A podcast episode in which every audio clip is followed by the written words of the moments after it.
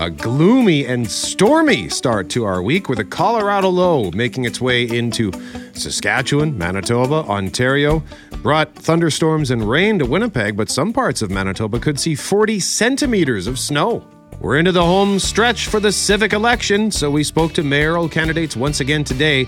We spoke to Kevin Klein and Shaun Loney, and other hosts will be speaking with the other main candidates throughout the day. But we're asking them today look, you've made a whole bunch of promises. How are you going to pay for them? Speaking of paying for stuff, Netflix is clamping down on password sharing. They're going to start charging you to share your password. So we had some fun talking about ways that we have either done this on purpose or just accidentally cheated the system. I'm Brett McGarry alongside Greg Mackling and Lauren McNabb. We are Mackling, McGarry, and McNabb. And this is the Monday, October 24th podcast for the start.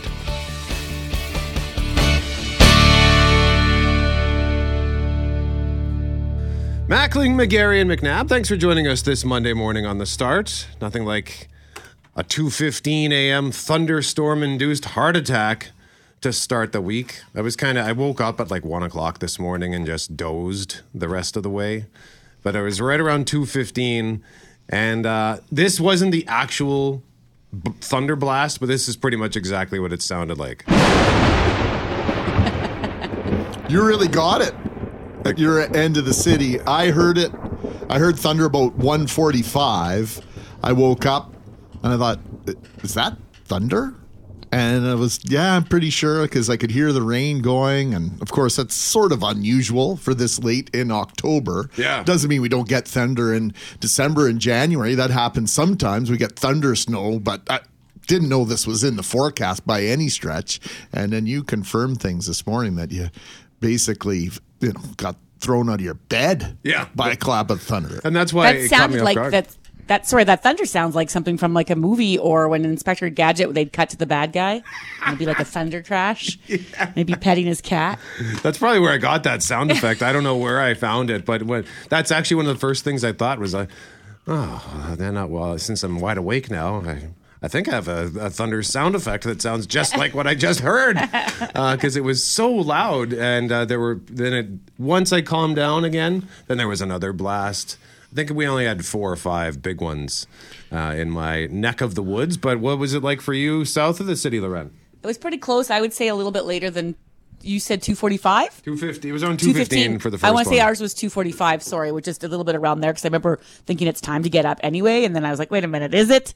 And then you get mad and you're like annoyed that you had that happen. And I was quite surprised that the whole house didn't react because it was so loud. But um, I'm just happy we're not getting what our neighbors to the west are getting right now because I, I said to you guys yesterday, are we sure? Are we sure? There's no massive snowstorm coming our way, and I don't know. I still don't know the answer. I feel like there should be. Brittany Greenslade doing weather on Global News Morning this morning just had up the graphic that there is snowfall warnings in effect for parts of western Manitoba and into the north for sure. And loyal listener Dawn is in Saskatchewan where they really got the heart of this snow. They had snow in Calgary, but it actually shut down the highways in parts of Saskatchewan yesterday. He's in Balgonie, Saskatchewan, trying to get back this direction. And he said things changed almost instantaneously. Got here two o'clock yesterday afternoon. It was bizarre. Roads went from awesome to a skating rink in about a quarter of a mile. Really? So I've seen those storms come across the prairies before. Southern Alberta, in particular, you get the Chinooks that bring in the unseasonably warm weather. Although out there it's not unseasonable, it would be for us. But also you get the exact opposite, where you get these snowstorms and precipitation events that come over the Rocky Mountains, and you can see them coming for miles. It's very eerie. It's very odd. I've been in a situation where it's nine degrees in Medicine Hat, Alberta, and it's minus 30 in Calgary. That's about a three and a half hour drive Wow. and have driven through that change of weather. And it's it's unreal. That is interesting. So we're going to get more from Environment Canada in our next segment to just talk a little bit about this storm because this is a pretty huge system. Like it's stretching from Saskatchewan way down into Ontario, and uh, so far just thunderstorms in Winnipeg. But uh, is it going to get any worse? And at, uh, conversely, the week this upcoming weekend looks pretty good. Did you Well, see? you the- said it's golf weather again. yeah, I know. Or you're hoping it's golf weather. I don't want to have jinxed it for you. No, no, that's because I was at Kingswood yesterday in LaSalle, and they said they might, they might. They're they're thinking about uh, Wow. being open for next weekend. So What's the latest you've golfed before? Because that puts you right at the last weekend of October if they're able to open. I think there was one year where we got around in the second week of November. Oh, my Oh. word. That's the latest. Well it was done. not a pleasant day. It was five degrees. It was cloudy. I think Really it had rained. it. You Yeah. did it because you could, We did it not 'cause we because you could. wanted to. Yeah, my it was damp, so my feet were frozen, and I remember thinking, "What am I doing here? Like, what am I doing here? I'm You're miserable. here because you want to at one point tell your grandchildren, well, theoretically, that you golfed once upon a time in the middle of November in the middle of the prairies. That's what. So more on the weather in our next segment as well. We just wanted to touch on this here because Mackling, you had uh, well, we both, and I'm sure Lauren, you're probably having these conversations as well. People asking who are you going to vote for? Because I don't know, and I, I personally, I can't speak for either of you, but I still don't know who I'm voting for. on I don't know who I'm voting for on Wednesday either. I'm battering around a whole bunch of things. But what I couldn't believe was over the weekend, Friday in particular, I was at several different places and everybody wanted to ask, who are you voting for? Why are you vote? I, I, I can't help you. I don't know. Oh, you're just saying that because of what you do for a living. No, sincerely, I do not know. And there are some suggestions from very uh, smart people that this race is still wide open, Lauren. Well, that was the question that was asked of me more as who I thought was going to win. I mean, where I'm, where I live, I don't even get to vote for mayor. He's been acclaim, acclaimed in my community, but there's a couple councillors I can vote for. But for Winnipeg, I think there's a there's no clear front runner anymore. That's not to say the person who was in the lead in the polls two months ago isn't still in the lead. I just don't think it's as obvious. And so things could get interesting in 48 hours time. And one of the big questions we're going to ask today, and it's maybe the question is that a lot of promises get made, right? In the lead up to election day. Every candidate has a long list of things they say they're going to do. How are they going to pay for it? And what hit are you, the taxpayer, maybe going to take? You know, will your property taxes go up? Will they stay the same? Will there be a business tax increase? What kind of dollars and cents will you be shelling out to, to help pay for some of these promises? And at the, at the end of the day, we still just need the very basic of services that we struggle to pay for every year too. So the big question we're going to have for mayoral candidates throughout the day is, okay, you've said a lot. Show me the money.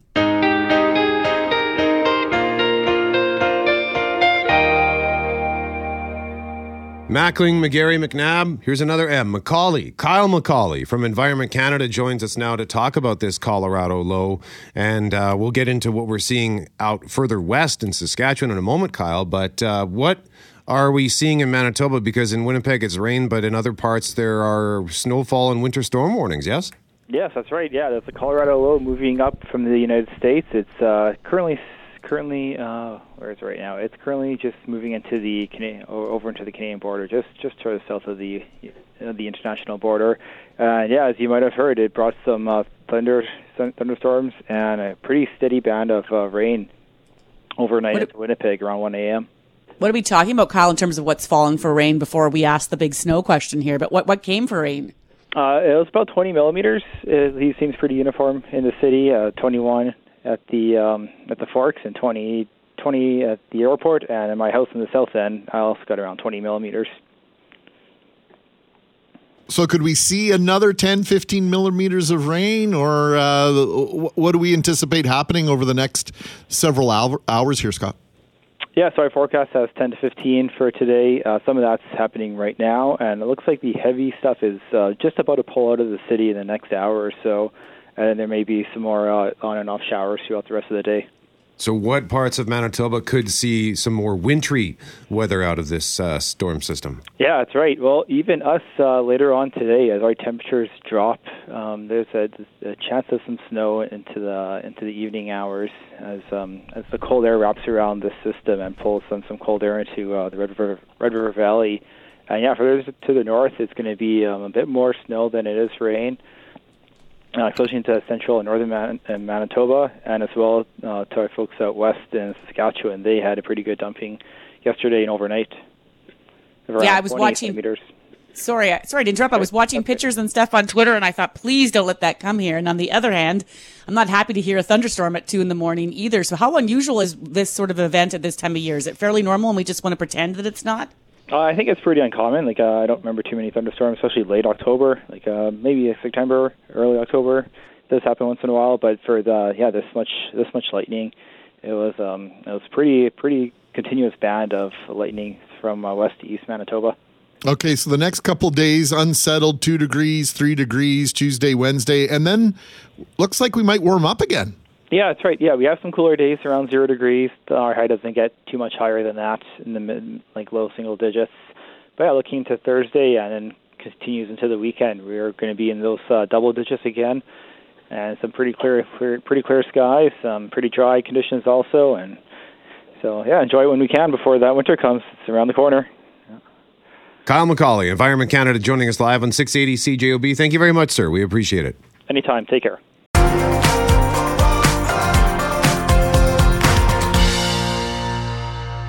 Right now, I want to talk about a man living in Waverley Heights.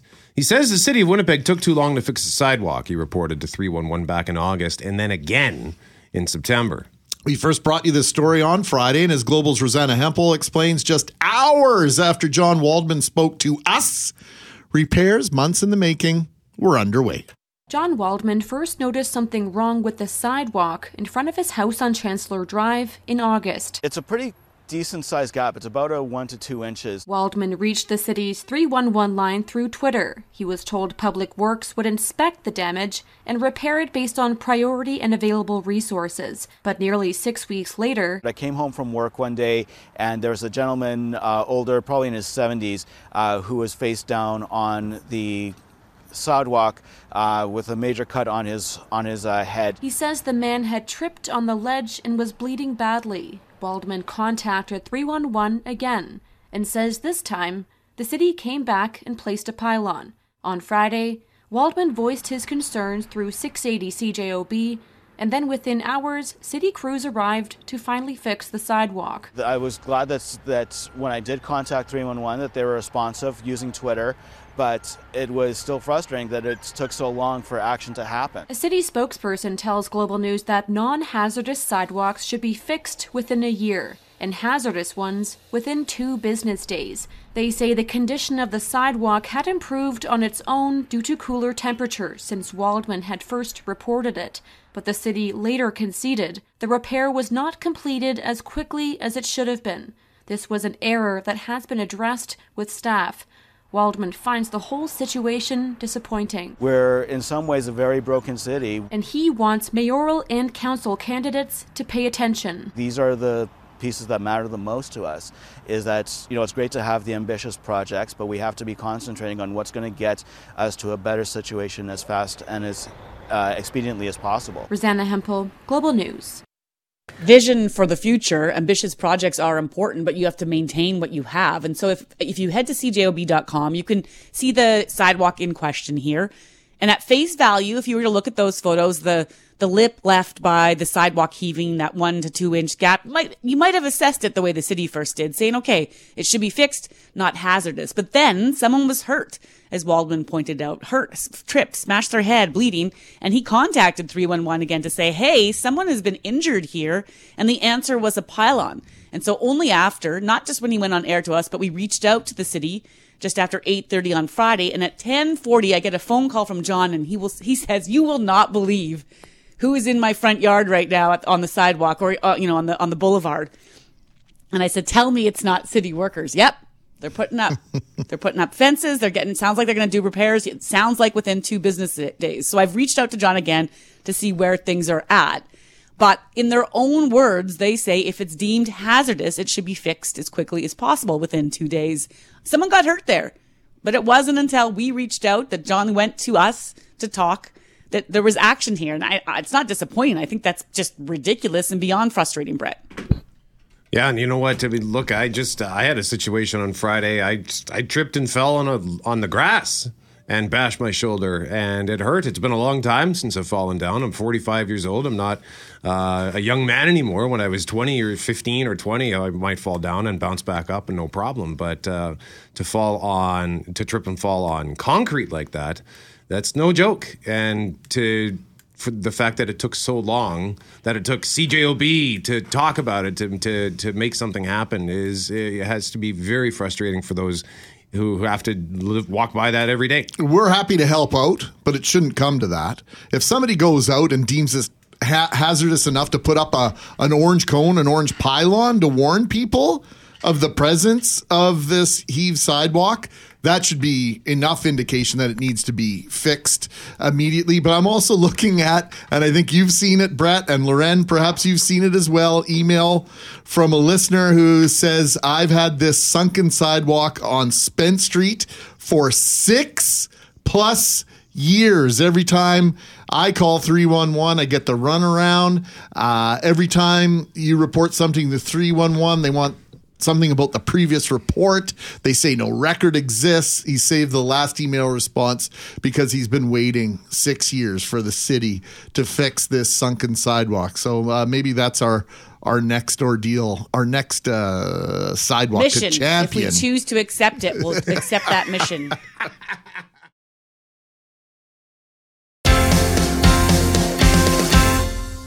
Netflix, Mackling, they're clamping down. They've been threatening for years.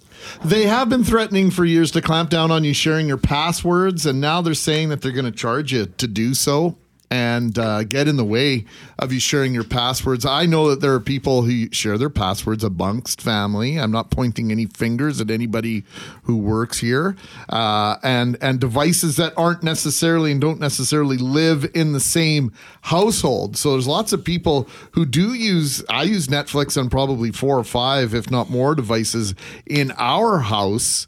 And so that's going to be really frustrating. I don't know how they're going to figure that out in terms of you know location of these devices is there going to be a geolocator or what have you uh, but uh, lots of people saying oh, that's sort of the lost straw with uh, netflix if you're going to do that then uh, maybe maybe i'm out So here's what we want from you. Have you ever done something like this? You know, you, by sharing the password, you're essentially cheating the system, or you could say beating the system. So, what's a way that you beat the system, whether you meant to or not? Like sometimes you just kind of luck into it, right? 204 780 6868 for a chance to win those bomber tickets. We shall pick a winner just after 9.15.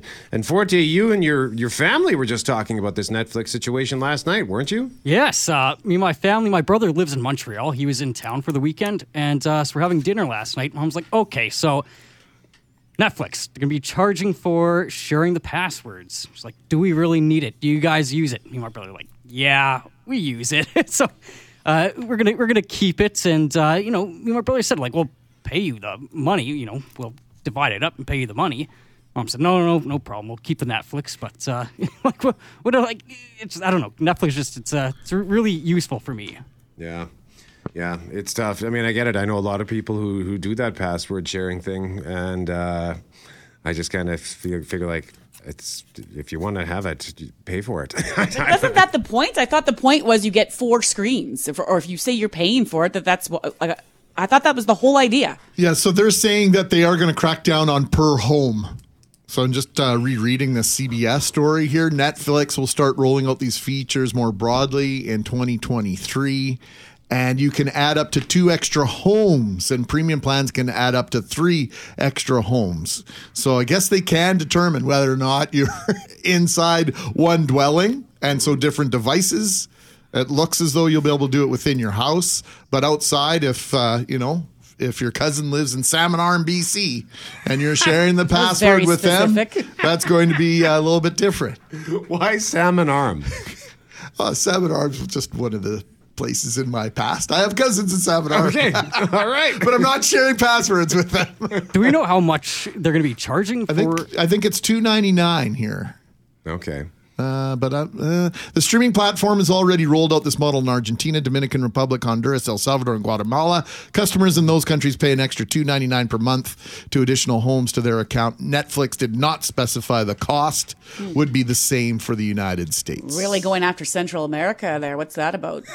it's maybe a te- it's like a testing ground for them. I don't know, but yeah, two ninety nine is not it's not that big of a deal. But Poitras, you ever cheat the system? It is when there's like six different streaming services that you're paying for. Sorry, go ahead, Poitras. Cheat away. What happened? Well, like I mean, like it's like it's kind of the thing with like my family. Like, I'll they'll give me Netflix. I'll give them Disney Plus. My mom gives me Discovery. I give her Prime. It's kind of Right. like we all kind of share um the sort of the streaming service. I, I hate this. I mean, I absolutely hate it. It's I pay for the service. I should be able to do what I want with it. But like in terms of cheating the system, I know Brett's that you know he wants to talk about about cheating the systems and stuff like that. I, I can see you, Brett. I'm, I'm not there, but I can see you. Um, in, in terms of like uh, in terms of uh, like parking, like I don't like to pay for parking. So like, of course, this wasn't available for um, for me when I was like working. You know, in the I was having to go downtown in mornings and all that sort of thing. So I, I couldn't walk in. But now, if if I don't have to pay for parking. I don't care if it's 250, 350, 250, whatever. I'd rather just walk 20 minutes or walk 15 minutes or something like that. So like I park in St. B and when now that I'm back in the office to do the Jets at Noon show, I'll I'll happily walk that little bit and, and, and take that extra time. That's good. That's a good one. Yeah, cheating Yeah. the you don't want to pay for parking. I'll just walk. Yeah, Yeah, not too use bad. Not too bad. What about you, Mackling? Back before there was Ticketmaster, you had to go and purchase the tickets in person, whether it be at the Bay, Eaton's, right at the arena. And I went to buy two tickets for, I think it was Streetheart and somebody else. And I can't remember exactly who it was. But I was on my way home. I opened the envelope and I got three tickets instead of two. Oh, And right on the envelope, it says basically you have to check your envelope. You're supposed to check your envelope before you leave the premise, basically in front of them. So they're basically telling you if you asked for five and paid for five and only got four, you're out of luck. Well, I paid for two and got three. So I was very much in luck. And so I pondered should I go back? Should I return? Should I let them know? And based on their own policy, I thought, no, you know what? If I had paid for five and only got four, you would be telling me too bad, so sad. So I went with the too bad, so sad. And the concert was actually canceled. So I got my money back for three tickets.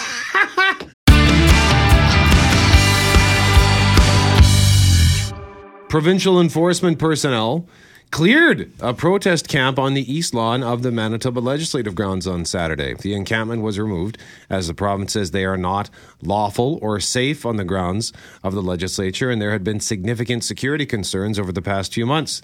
Quote, Our government strongly supports the right to legal protests. The Manitoba legislature should always be a place to express democratic options. That from Justice Minister Kelvin Goertzen in a statement, which goes on to say, however, these must be done in a way that protects the safety of all those who come to the legislature, including school children, tours, staff, elected officials, dignitaries, and protesters. So the East Camp was the last camp that remained at the legislature, and the grounds are now clear.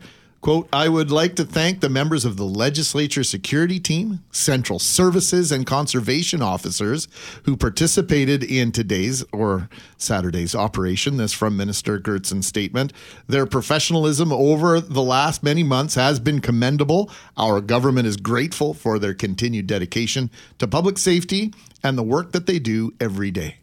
But we're talking this morning about this in part because the question of protests and whose job is it to monitor them and clear them when necessary. How was that decision made? Because back on October 4th, security officers cleared a protest camp on the north lawn of the building with the help of Winnipeg police. And the decision to dismantle that camp was made by both the city and province due to what they called, quote, aggressive behavior from some of the people in the camp, along with escalating threats. And so the next day, Premier Heather Stefanson was on the start and was asked about the status of the camp on the east side of the legislature and whether or not the province, like who was going to make a move to dismantle it. I mean, we make the, the laws and the police enforce those laws. So we'll leave that up to, excuse me, the police officers to, uh, you know, as to what they're going to do with it. Uh, but, you know, the number one priority for me is safety. There are people coming in, there's schools coming in, um, children coming in and out of the legislature. I want to ensure that they're safe coming in and out of the legislature. I also want to ensure that it's safe for those who are working uh, in the legislature. So um, that is, again, our, our number one priority. But so in the meantime, you're saying that uh, until the police decide to act on that camp, that it's it's going to be there indefinitely. Well, again, we make the laws, and the police enforce the laws. So Saturday's operation, Lauren, was done without the help of Winnipeg police. Quote from Constable Jay Murray, the Winnipeg Police Service did not have any officers present at the encampment on the Manitoba Legislative Grounds on Saturday and were not involved in the removal of any occupants or items. It's just it's fascinating because we're just trying to figure out well then if, if the province sets the laws and the police are there to enforce it, when who decides when that happens and then who gets involved. So the it was the legislative security team, the legislature security team, and conservation officers who cleared things up at the east side, back in the north encampment, it was Winnipeg police. And again, this kind of gets back to the protest we saw earlier this year and all the questions around the laws, whose responsibility it is to enforce it, and when do you decide to move in. And so we've got just two different stories here that I think require a couple more questions.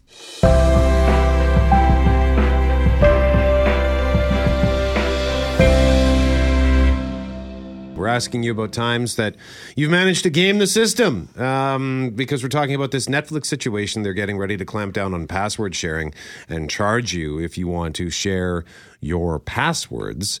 And some people are really good at sort of manipulating the system to their advantage, finding loopholes and whatnot. We've heard from some people who are just outright stealing. Greg looked at one text and said, Yeah, that's called stealing. Can't read that one. We have a cheater box. It's right there, right in the title, right in the name. Um, but, uh, you know, m- maybe you managed to game the system without even knowing it. Like Greg when he talked about how he got an extra concert ticket that he didn't ask for. And Lauren, we just didn't have time to get to you at 656. Uh, was there something on your mind on this front? Well, this isn't like a concert example, so you're going to laugh at this one. But back in 2009, my whole family came over to Jerusalem to, like, my mom and dad and my siblings and their partners uh, came to visit us after we had just got married and we're living in Israel. And it's Christmas Eve, and I said, we're going to go to Bethlehem for Christmas Eve. My mom and my aunt are there, and, and they're uh, grew up Catholic, and so it was a big deal to be in Bethlehem Christmas Eve. So we go there, we have some hot chocolate, there's corn on the cob, there's snacks. You're in the square where Jesus, you know, was pre- presumed to have been born, and there's this big church service, a midnight mass that has like the Palestinian president. And I'm standing there and I wore my press pass just so that I, just in case. And all of a sudden this guy's like, are you in line for the mass? And people lined up for hours ahead of time, like had tickets to get into the church. And I just went, um, yes. And then he goes, how many? And I was like, uh, 12. He's like, come on in. And I was like, oh, God, I don't know why this is happening. My mom and my aunt are so excited, but they're like mid corn on the cob. And I'm like, put the corn down. So they both slip their corn into their pockets, like their winter coat pocket. And we cruise on, we cruise on into this church with drinks and snacks and just sat in the back. And it turned out it was just the funniest thing because you just landed in the right spot. And they always talk about, oh, Oh, so great of you to get us in like that. How did you do that? And I was like, I just stood there. And the guy asked. And then you felt terrible because all these people, and it's like lying about church, you know, like it just all felt wrong. And I feel like I had to mea culpa that right now. just a church service, but that it was cheating, you know, but not. Hey, sometimes there are perks that come with a job, right? Plus, the corn on the cob lasted a couple hours and we had snacks after.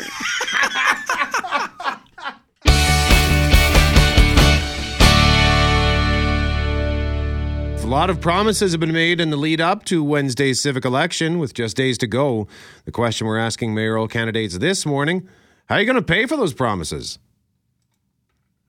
At 8.37, we're going to speak to Shaun Loney. But right now, we want to say hello to Kevin Klein. Good morning. Good morning. How are you? I'm well, thank you. Let's start with property taxes. It's the question that I think most people can relate to. That's what hits your bottom line. Will you freeze them, continue with some sort of annual hike as we've seen in the past year, or go even higher, Kevin? Well, you know, we've talked about this throughout the uh, the entire campaign, and, and my message hasn't changed for this year because the uh, four year budget was set. As as much as I don't like the four year budget, it, it is in place. So the 2.3 percent tax increase will remain uh, as it has for the last pardon me for the last four years. But that will that is because I cannot go into to office and change a $1.5 billion budget within 90 days. It just wouldn't be reasonable. But we are going to start right away with a zero based balance budget review and determine where every dollar is going. We're going to trace every dollar and we're going to figure out whether we have a revenue problem or a spending problem. And I believe we have a spending problem. Is that your is that your problem with the four year? And it's uh, Greg Mackling, by the way, Kevin. Uh, yes. Is that your problem with the four year budget? Is the fact that it, it it's based on what's been spent in the past versus what maybe needs to be spent uh, in different departments? Yeah, well, the four year budget really became a bit of a shell game. They were able to move expenses and they were able to move uh, you know, drain out some reserve funds and try to pay it back before their four year time was up. But by law, they had to ratify the budget every year. I look at it this way, Greg never before, and this is fact, never before in the history have we paid so much money uh, and so much money has been spent at City Hall to deliver such poor service to residents. Never before in history have we paid this much. And that needs to be looked into. We need to bring in a different culture. We need to start looking at some lean projects. We need to start looking at cost savings. We need to look at cost control. There's many things that we haven't done at City Hall. In fact, they haven't done a zero based budget review in over 25 years. Doesn't it make sense, though, Kevin, that you'd have to have more money spent every year with a growing population. I mean, it would, it, it's, it's just a line to say we're paying more. Of course we're paying more. We've got more people, more services. No? Stats Canada said our population dropped last time, uh, last year. That in fact, uh, Niverville and West St. Paul are two of the fastest growing communities in Canada. So we talk about maybe units that have gone up in, in build. We've certainly seen those go up. But let's remember, every candidate who's making promises with a tax increase is doing so and taking that money to put towards their promise, whether it be roads, or infrastructure of some sort. The money is always going to come in through your mill rate. So the assessment of your property, you notice, has gone up. We've got some candidates that want to increase your frontage fee. That gets used just for roads. We haven't even looked at saving money in the operations, and we spend over $800 a year on operations. City of Calgary is doing a zero-based budget review, and they've already saved over $100 million on regular operations. There's money inside. We have to determine where it's being spent and we have to trace every one of those dollars. Because again, I'll say it because it's very important. Never in our history has so much taxpayer money being spent to deliver such poor service to residents. You've campaigned heavily on tackling crime. Is that going to mean more money for police? Because I mean, the police already accounts for a huge chunk of uh, the city's budget. Well, the city police counts for about 27% of the city's budget. Um, the police in Thompson account for about 27% of their budget, and so on and so on. It's fairly common. But what I will do is I'll make sure that the money that is going to public safety remains with public safety. The city of Winnipeg, when I'm mayor, will stop taking money that is meant for public safety and taking it back to accommodations, $10 million a year for rent. That comes off the police service. So that cuts down the number of resources and opportunities the police have to protect you. We pay them for our cars, a service fee for gas, a service fee for for cars. So all of that has to come into a uh, into play and we have to eliminate those secondary unnecessary charges those shell games if you will in a budget and allow those millions of dollars to be used for public safety so, if I'm listening to you, uh, I just want to be clear, Kevin. I hope you are. I'm listening closely. I want to make sure I'm clear here. So, in an ideal world, uh, the different line items that come out of the police budget that don't necessarily go towards policing, you'd like to see them moved more directly into the police budget. Help me there. Yeah, so there's line items that come out that are fairly different. So if you're giving, if you're going to claim that you, you know, uh, the police take the most of our money, then then you shouldn't be. And most other jurisdictions don't do this. Put the money over there for them to pay back the city of Winnipeg. Is that clear? So if we're giving them ten, let's just use a small figure. So if I'm giving them twenty dollars a year to run the police service, I shouldn't be asking them for ten dollars a year back for rent. That's not that's not how you want the accommodation. But we do, we do that so that we can have an accommodations department and employ more people when the police could take care of their own accommodations. This is this is all about creating and and uh, developing revenue for different departments. Fleet is another good department. We could cut fleet in half and save millions and millions of dollars at the city of Winnipeg and save departments money. We could allow that money to then be used on services.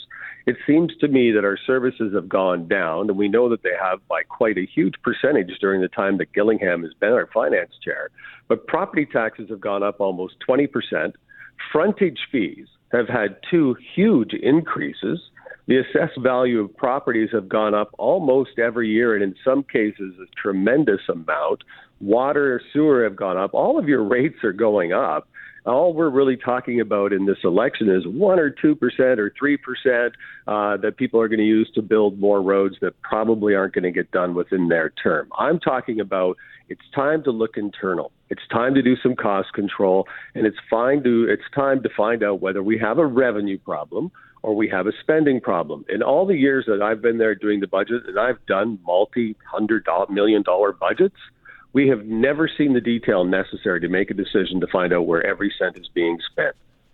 So, Kevin, we just have less than a minute here, but you're talking about finding efficiencies, trying to find ways to save money, but also there's a revenue, if there is a revenue problem, and we look lots heavily to property taxes to bring revenue into the city. It counts for over half of our operating budget, uh, what we bring in in property taxes. Are there ever revenue streams you're looking at that you think might work to help bring in more money to the city, not just find those savings?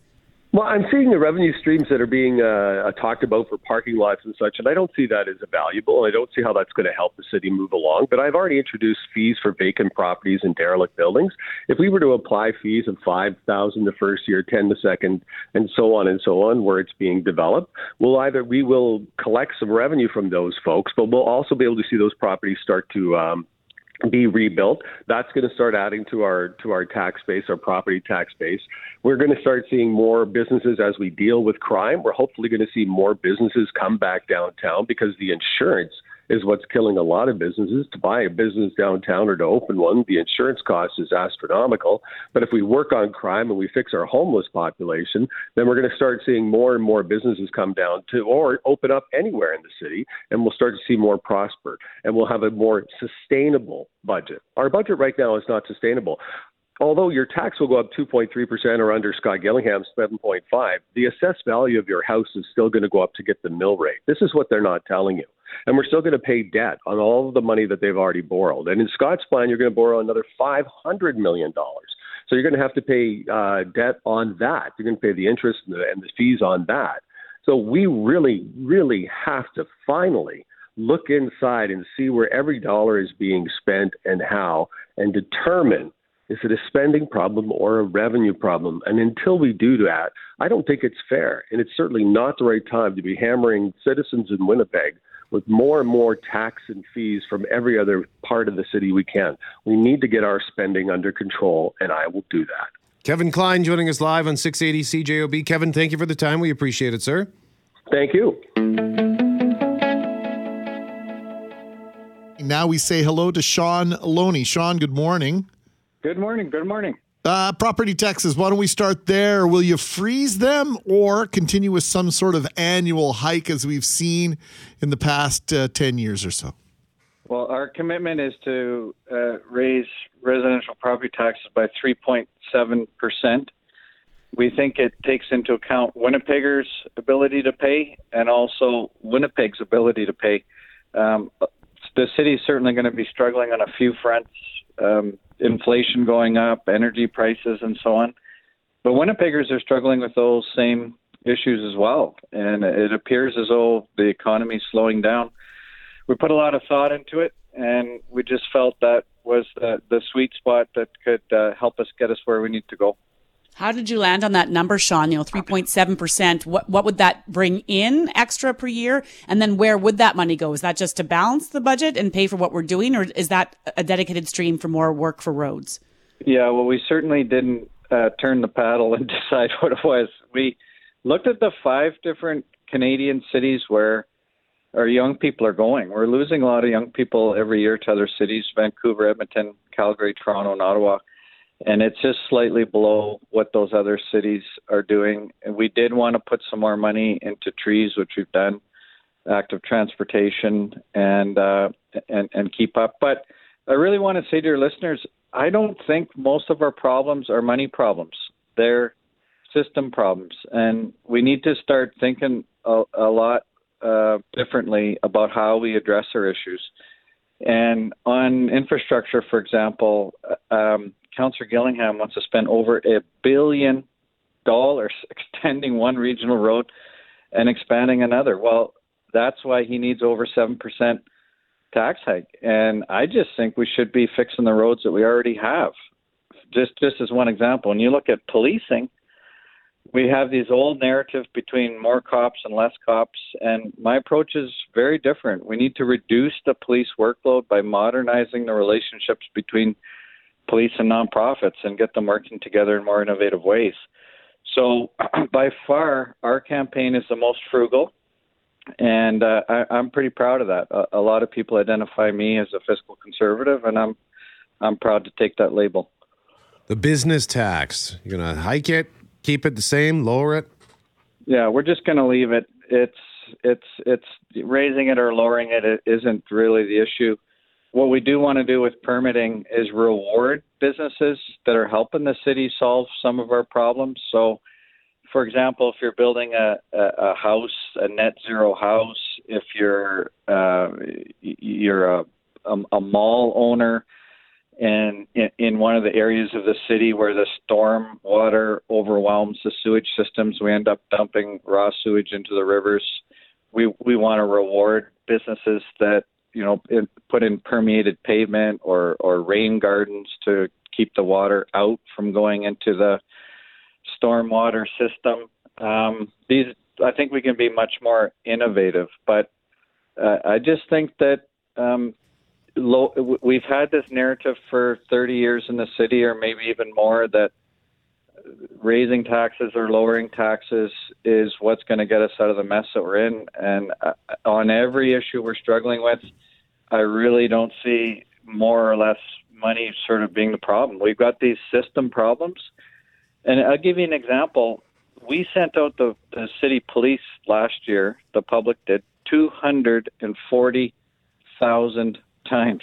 So I just don't see that's an issue that's going to be resolved by more or less police officers, more or less helicopters, or who's on the police board or who the police chief is.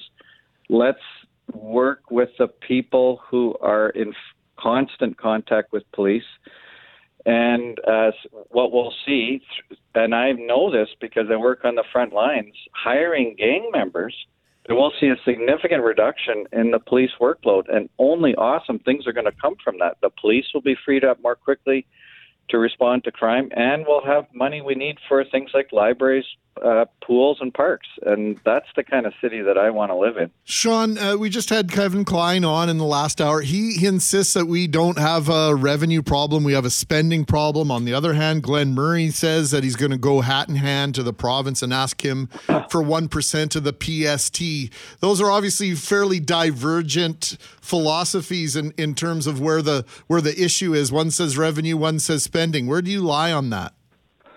Well, I actually agree with Councillor Klein that we we we need to look at what we're spending. Uh, I think though we completely disagree on on how to go about doing that. He he really wants more police officers, and somehow has come to the conclusion that doubling down on that is going to solve our crime problem. Um, and as you know, I've been working in the inner city, starting these social enterprises, and and I see it every day. And how exciting this is for Winnipeg that people come in that have been in constant contact with police, they get a job and they start moving in a good direction. I, I've also announced things like um, we, we can see 30,000 heat pumps in Winnipeg by 2030, and it's not going to cost taxpayers. We need innovative business models. So these are things that uh, City Hall does not understand, and um, I I'm excited about sitting in the mayor's chair and reorienting government towards solving problems rather than managing them and chasing after them. Uh, and we just have so much potential in Winnipeg, but keep doing things the way we're doing it, and we're going to be where we are. So there's two different budgets here, right, with the city of Winnipeg, Shaun. So you have what we, what we use to operate the city, you know, our garbage collection, our police, our firefighters, all, all the rest, and then you have the bigger expenditures, and those are billion dollar projects. Whether you agree with widening Kenaston or not, whether it's the Arlington Bridge or not, whether it's an underpass or not, money does need to be spent in the billions. So what's the the the idea to generate more revenue that would help with that? Because sure, we can tighten the belt on the operating side, but at the end of the day, we have big projects that need to get underway. Transit, you know, where does where does the dollars for all those things come from? Yeah, well, let's look at transit, and we've been talking a lot about that lately. Uh, the two cities that we compete with, Edmonton and Calgary, have both uh, got commitments from the government of Canada for five times more per capita in transit funding than the city of Winnipeg has. Why? Because we're going to them like it was 50 years ago and asking them for money for roads. And as far as Kenaston goes, the feds have rejected Councillor Gillingham's plan not once, but twice. And so the expectation that the feds are going to come through with more money for uh, old, expanding roads is just not going to happen. We need to lean into a modern Winnipeg and see an awesome transit system that people want to get on. They prefer to be on it rather than be driving in a car. And that's how we get the type of city that, that we really want. But uh, wow, a, billion dollars on extending one regional road and expanding another. Uh, I'd far rather put that into um, looking at, uh, for example, addressing bottlenecks on Kenaston, expanding the, the intersections to to make sure that they're flowing more freely, better synchronization, and uh, really lifting the property values along Kenaston as well those are the solutions that other levels of government are interested in funding, not what Councillor Gillingham's peddling. Shaun Loney joining us live on 680 CJOB. Shaun, thank you very much for this. We appreciate the time. Yeah, thanks. And uh, two more days to go. It's it's moving along quickly. And thanks for your time.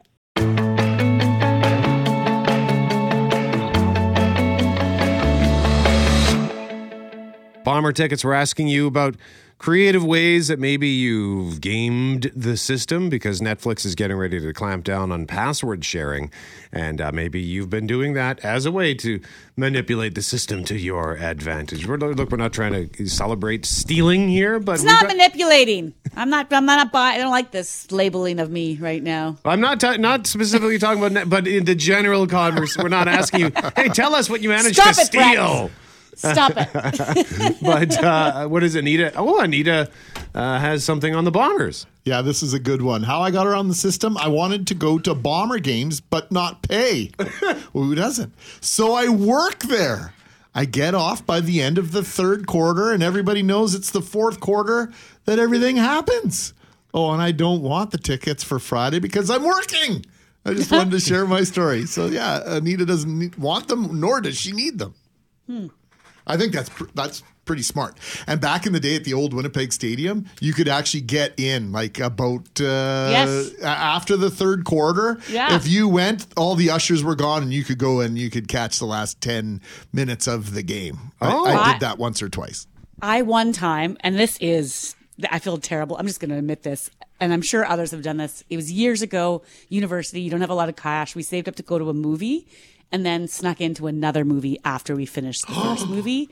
And it felt like the whole time you're just like, you, I was like waiting for a spotlight to come on me, like da da da. You in the sixth row with the red hair, get out! Like I was, I couldn't enjoy any of it.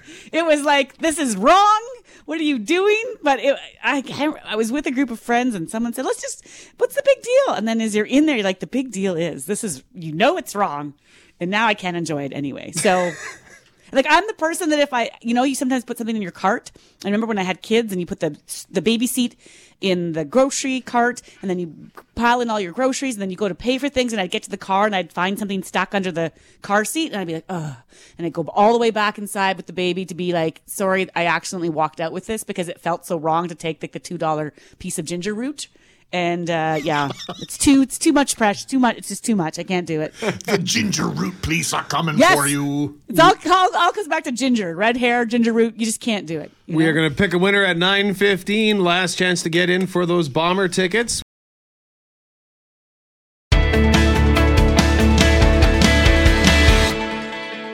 Today is World Polio Day, and for decades, our next guest has worked alongside others to try to make the world polio free. His name is Wesley Hazlett, and he contracted polio when he was just a baby, just 13 months old back in 1953. And of course, back then that was just two years before a polio vaccine was licensed. And so as a result of contracting polio, Wesley has learned to walk with one leg brace and without crutches. And now he uses a power wheelchair and other aids to get into his home and manage other daily functions. And we're pleased to bring on Wesley, who so often joins us to enlighten us and bring more awareness to this topic. How's, how's it going, Wes? Hey, I'm doing pretty good. How are you guys today?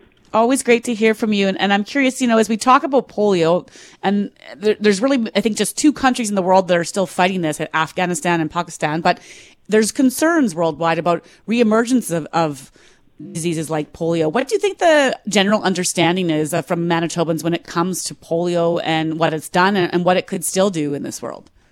Well, I'm not sure what people understand, but they haven't seen it around, so they don't know. I mean, uh, last time I spoke on your radio show in the studio, I spoke about polio, and nobody really knew what polio was. And then COVID started, and you started to hear about polio. And uh, it was a vaccine that actually worked. It, polio only affects humans, and the vaccine works in removing polio sadly, people that uh, couldn't get to the doctor during COVID and listen to other people that have misinformation about vaccines haven't got their children vaccinated. And I've always said polio is only a plane ride away. And besides Afghanistan and Pakistan, Lauren, the um, polio is also evident, obviously, in New York one person in his 20s got uh, paralyzed. Other people will have polio, which treats them kind of like a flu vax, uh, flu virus, so they get fever, headache, vomiting, stiffness, muscle weakness, that kind of thing. And then maybe it passes. But some people die from getting polio, and a large number of people get infected. So, of course, my interest is making sure that if you're a parent or a young person that you go out and you get your kids vaccinated. Wes, it, it, feels so bizarre to me. My dad was a member of Rotary for a long time, and Rotary has worked so hard to make sure that the, the rest of the planet uh, gets vaccinated for polio. So here we are with, with a cure to something that was devastating for so long, and yet some people are second guessing whether or not to to take this vaccine. What what do you, what would you say to somebody who who's pondering this and and give us some insight into how it's impacted your life? My life has been um, kind of devastating. I mean, since I last time I went to your studio, I could walk on crutches, do stairs, walk around, that kind of thing. My my life had decreased since uh, my late 20s, I started to get the late effects of polio, was diagnosed with post polio syndrome, which I, I had no idea about.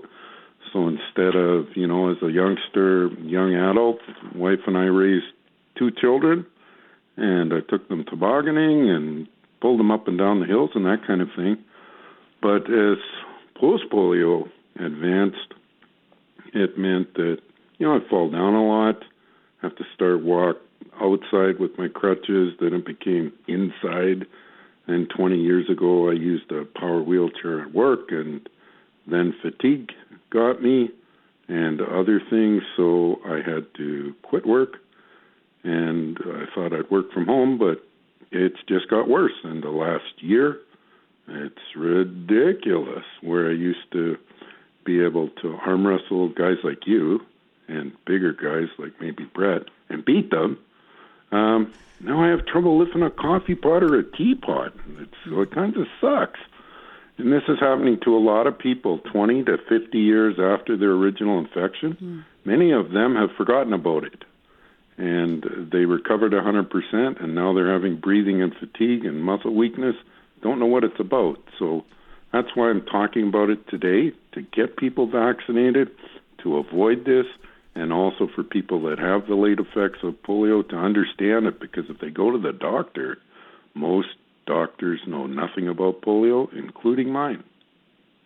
I should probably point out that even though I maybe am a couple inches taller than Mackling, I'm pretty sure he would take me down in an arm wrestling match. Uh, I just wanted to. but I appreciate the endorsement, Wes. Very much appreciated. And we appreciate you joining us to talk about World Polio Day and sharing your honest experience. It's very, it's very valuable to, to hear this. So thank you very much. I'd just like to uh, advise people to go to endpolio.org slash donate. Your gift can improve the lives of 20 million people who have otherwise been paralyzed by polio and uh, 1.5 million that would have died. Your gift will make history. Polio eradication is one of our greatest public health achievements, and following smallpox, it'll become the second human disease to be eradicated. So mm-hmm. please help out. Wes Hazlett joining us live on this World Polio Day.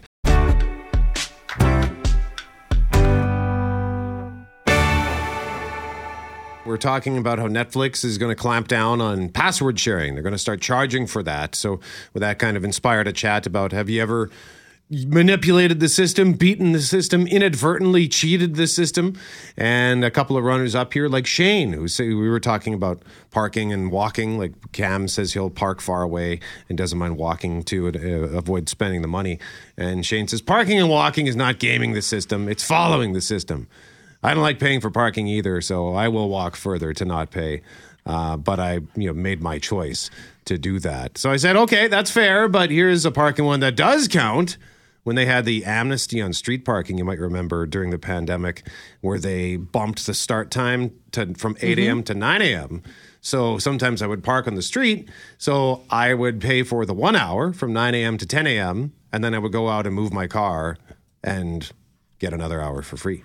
So I got. Did you set your alarm to do that? Like, Yeah. how did you remember? Yeah, there's no way. I'd say I would lose so much money on that one because I'd forget if I didn't have like someone escorting me downstairs. Yeah, there were a couple of times. There was one day early where I had to run down the street because the app wasn't working. Oh my! So I had to go run and actually buy a ticket because I saw the the parking guys lurking out there. So the the invention of the past couple of years for me is the timer on my phone. Hey Yeah. Siri, set me a timer for seven minutes. Set me a timer for eight minutes.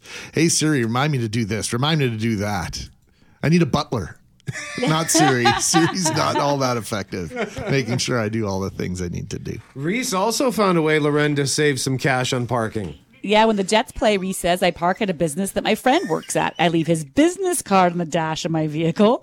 I've been going to Jets games since 2011 and never paid for parking. I've saved thousands. That's great. I'm going to get that business card. Siri, by the way, just started talking to Greg. Oh, of I course just got it an did. eight minute timer on my phone from Siri. now. well, that's perfect. Eight minutes is when the news starts. So But uh, our winner, Mackling, is Dean. Back in the mid 1980s, my dad went to Florida for a month and bought American Express traveler's checks. Remember those? Oh yeah. Yeah, purchased them in Canadians fu- Canadian funds, but once in Florida, my dad realized the checks were in U.S. funds. Once back home, we discovered uh, our answering machine was full of messages, you guessed it, from our credit union wanting my dad to come in and straighten the matter out. The exchange rate at the time was about 68 cents on the dollar. Hmm. My dad, being known as a coupon king, managed to meet the credit union halfway and ended up agreeing to pay approximately an 85 cent exchange. In all fairness, he normally would have said sorry about your luck, but he was happy to have scored that great exchange rate on 2,000 bucks. Nice, Dean. Congratulations. You win the tickets for the Bomber game. We've got tickets to give away all week long on the start. Well, up until up through Thursday because the game is on Friday. Mackling, McGarry, and McNabb. Speaking of winter, our guest has a rather interesting tale for you in just a moment. But, Lauren, what's this business about as it pertains to the wet weather we've seen all year? Well, we know it's been a wet one, and Scott Kehler, who's the president and chief scientist at WeatherLogics, he's a meteorologist. He just tweeted within the last half hour that the overnight thunderstorms from the Colorado low have pushed Winnipeg over the top. He says 2022 is now the wettest year on record, with two and a half months of the year still to go. And so here's the numbers. To date this year, we've had 736.3 millimeters of precipitation. That beats out the 1962 record when there was 723 millimeters. And again, two and a half months to go. This is officially Winnipeg's wettest year on record. Which what's what's incredible is I noticed the other day that the rivers look glow again. Yeah. Yeah. The Assiniboine is super low. And it's been obviously the wettest in 10 months ever. And the rivers are low. I mean, that's obviously a good thing as we look ahead to spring.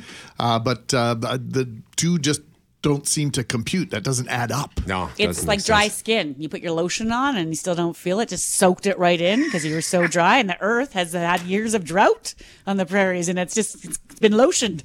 I love That's the why- analogy. that's, I, that's so non-scientific. If anyone just heard that and is, is about to repeat that to their child or a classroom, please do not. Stick with the folks at WeatherLogics and what I, whatever comes out of my mouth, science or weather-wise, do not listen. Did somebody just say that they poured gazillion gallons of Noxzema into the Assiniboine exactly, River? exactly. It's like a like a CeraVe moment. You know, you're like lubriderming it up.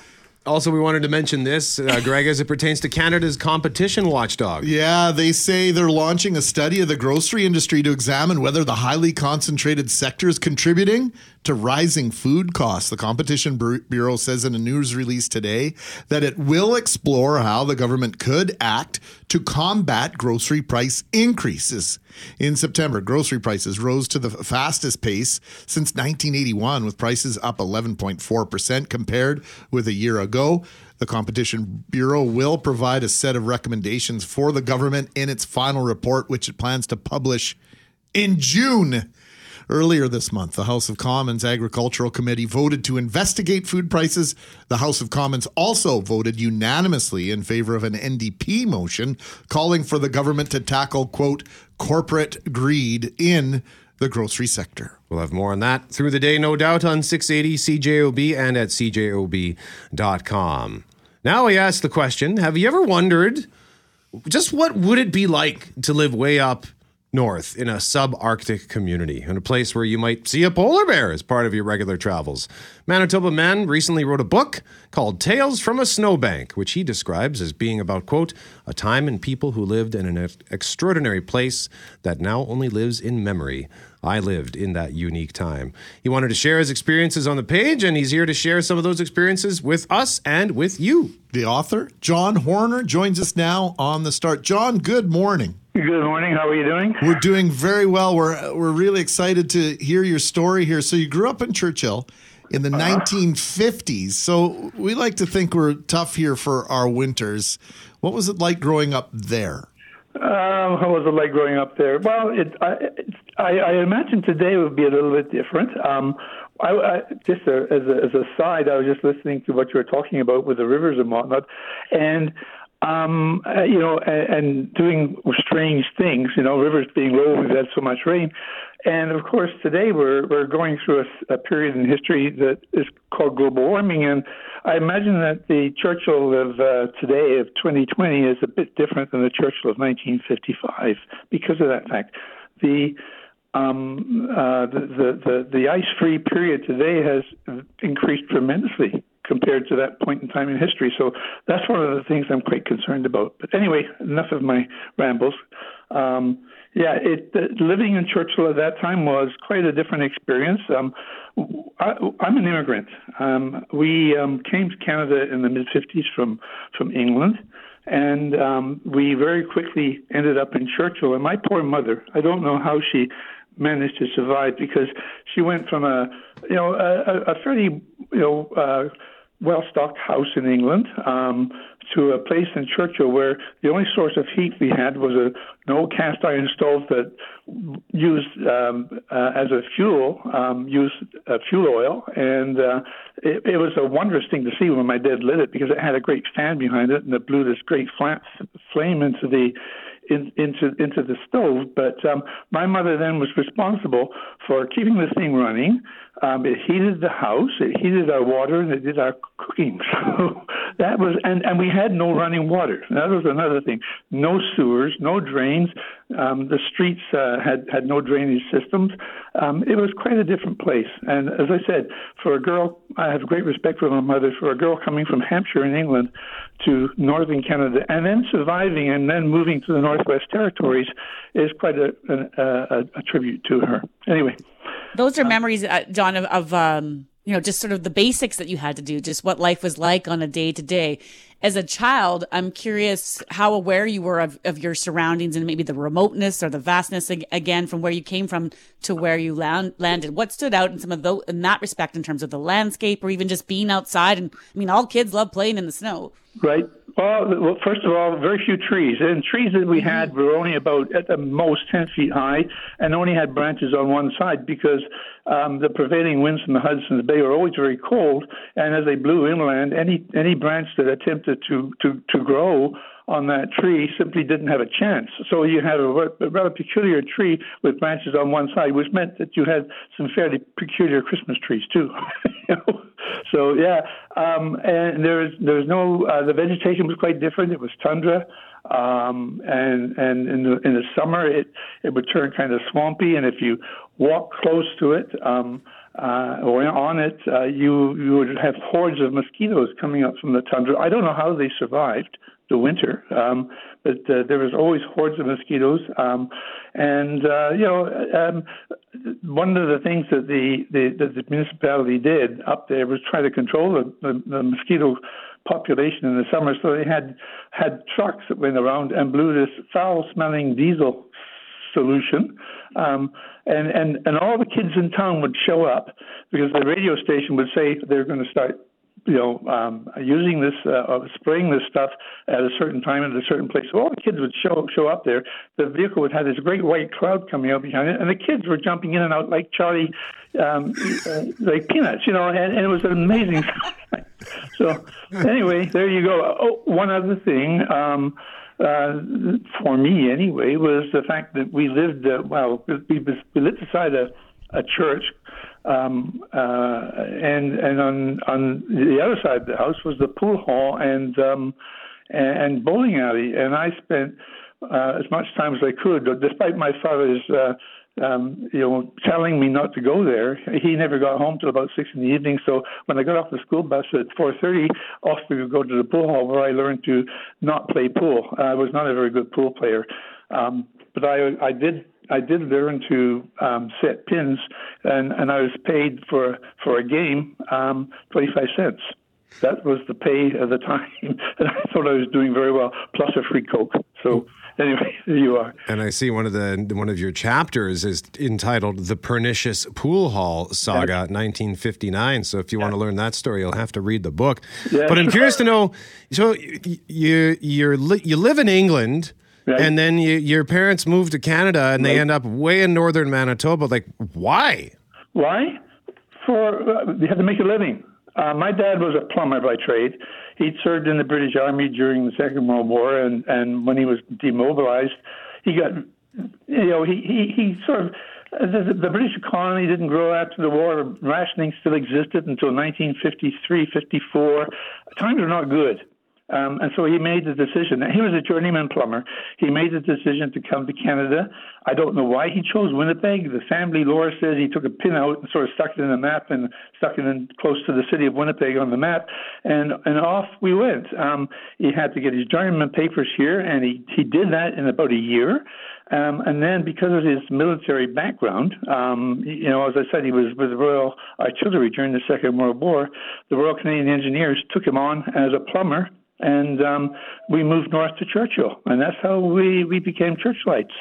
Well, we have to let you run here, John, but I do want to ask you: when is the last time you've been to Churchill? When did you did you leave, and have you been back?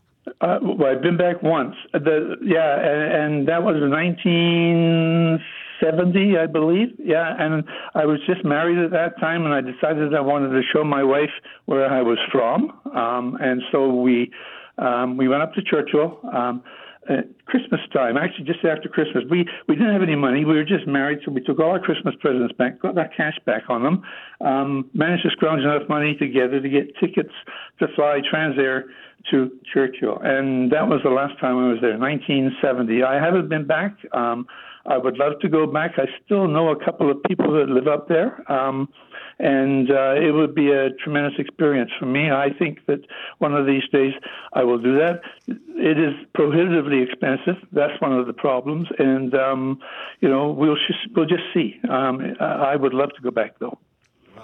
Well, John, we've just scratched the surface here to learn your story. To learn the rest of your story, got to read the book, Tales from a Snowbank. Thank you very much for joining us, John. This has been fun. Thank you very much for the opportunity. Bye bye. You can get the book at McNally Robinson. You can get it at Chapters and Indigo stores, Prairie Sky Books, uh, Friesen Press, as well as Amazon. Again, that book, Tales from a Snowbank, written by John Horner.